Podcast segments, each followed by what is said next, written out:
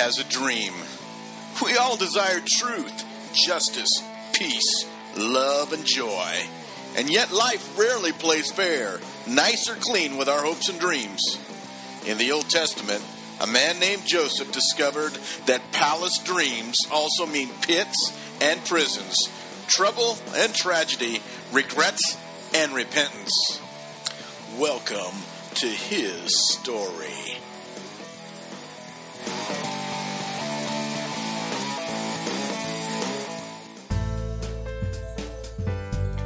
So then, Joseph said to his brothers, It was not you who sent me here, but God. He made me father to Pharaoh, lord of his entire household, and ruler of all Egypt.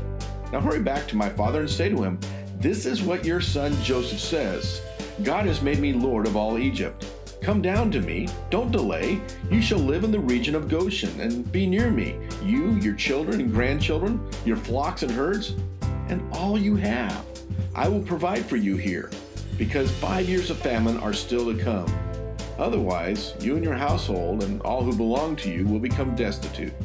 Genesis 45, 8 through 11. During the Great Recession, between 2008 to 2012, America tiptoed on the precipice of financial collapse. In December 2007, America officially entered a recession. Foreclosure signs littered the suburbs. Stocks fell like autumn leaves. Banks, companies, and the auto industry failed, despite government bailouts to stimulate the economy. In 2009, the average American family owed more than $12,000 in credit card damage. Unemployment lines got longer every day.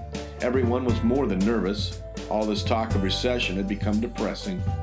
America has always been the land of opportunity and opulence. It's always been a nation of power and possibility, but the American dream was now a nightmare. We were like Humpty Dumpty. We had fallen and couldn't get up. Our fragile economy was cracked, and if we were not careful, could poach us all. What we needed was a leader. Such individuals were in short supply. After all, real leaders don't point fingers of blame, but roll up their sleeves and work a solution. They don't rely on rhetoric or political ploy, but blood, sweat, and tears. Who we really needed was someone like Joseph. In times of trial, we desperately seek someone who feels called. In moments of trouble, we hunger for someone who recognizes God is ultimately in control. In times of crisis, we seek someone who knows their political place and power. We desire someone who creates solutions and initiates real change. We look for a leader like Joseph who loves his family more than his position, and someone who recognizes the consequences of inaction, apathy, and failure. Hurry back to my father, Joseph commanded his brothers, and pack the moving truck. You can sense the urgency in his voice. There's no time to dilly dally. Joseph has learned that today is the only day that matters because you never know what tomorrow holds. I've got a great neighborhood all picked out for you, Joseph continues. You'll love it. He's going to fully protect his family, all of his family. Goshen is choice land. It's a new beginning and a fresh start. So come on, boys, Joseph concludes. We've still got five more years of famine left. Yeah, the future certainly looked bleak, but Joseph had the plan. He designed a new dream for his family. They couldn't see this one coming any more than Joseph foresaw his pit, prison, and palace experiences. Life is like that, you know.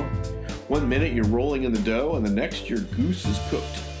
One day you're dancing on your street of dreams, and the next the golden bricks have turned to dust. One day your life is rich, and the next it's gripped by poverty. Face it, it's easy to lead when life is easy, but trying times call for men of valor and women of value. So here's a question Who will be our Joseph or Josephine?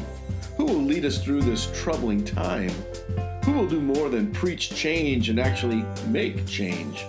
Who will stop stumping and start strategizing? Who will rise to the challenge to both inspire and perspire? Who will care about Main Street as much as Wall Street? The solution, to quote Bob Dylan, is still blowing in the wind. Let's just hope the howl doesn't drown out the answers. If you've enjoyed this broadcast, I hope you'll become a part of the Manna family and sign up today to receive our inspirational resources and mailings. At Manna Educational Services International, we work hard to inspire, incite, ignite your church, school, or organization's teachers, leaders, and parents You can sign up and learn more at www.mannasolutions.org.